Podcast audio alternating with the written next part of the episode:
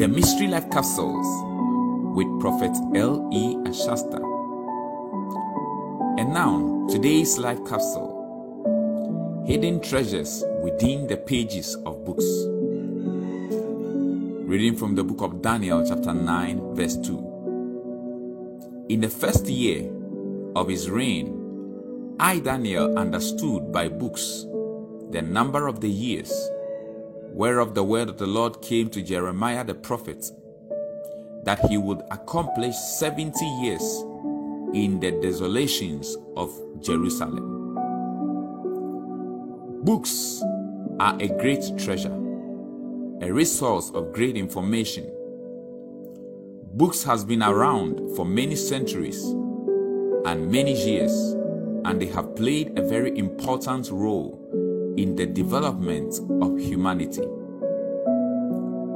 To be enlightened, you must read, and many civilizations would not have been able to develop if there were no books. Without reading, you will be living in obscurity. To divide the word of God in the right way, you will have to study.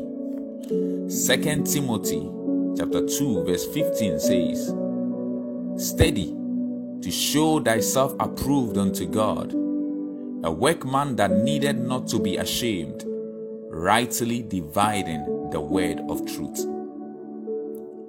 Without steady, we will make the same mistakes of our forefathers. Concerning the Israelites in the wilderness, the Bible says in 1 Corinthians chapter 10 verse 5 to 6, but with many of them God was not well pleased, for they were overthrown in the wilderness. Now, these things were our examples to the intent we should not last after the evil things as they also did, as they also lasted. So we are encouraged to learn from what happened to Israel by reading, so we also do not repeat the same mistakes they did. Child of God, give attention to books, and most importantly, the good books. Every book you read is a portal, a gateway into the experience of the writer. And therefore, you can receive dimensions of grace in multiples by reading the books. And this will call on for the approval of God upon your life. Shalom. So let's take this confession. I am growing in wisdom, the wisdom of God as I give attention to reading.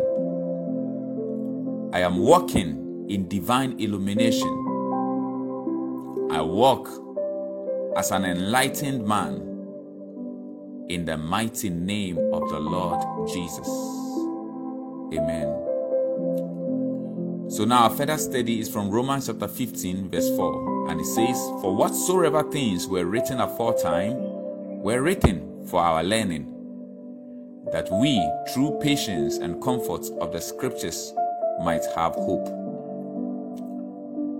A second reading from 2 Timothy 4:13, and it says, The clock that I left at Troas with Carpus, when thou comest, bring with thee, and the books, but especially the parchments.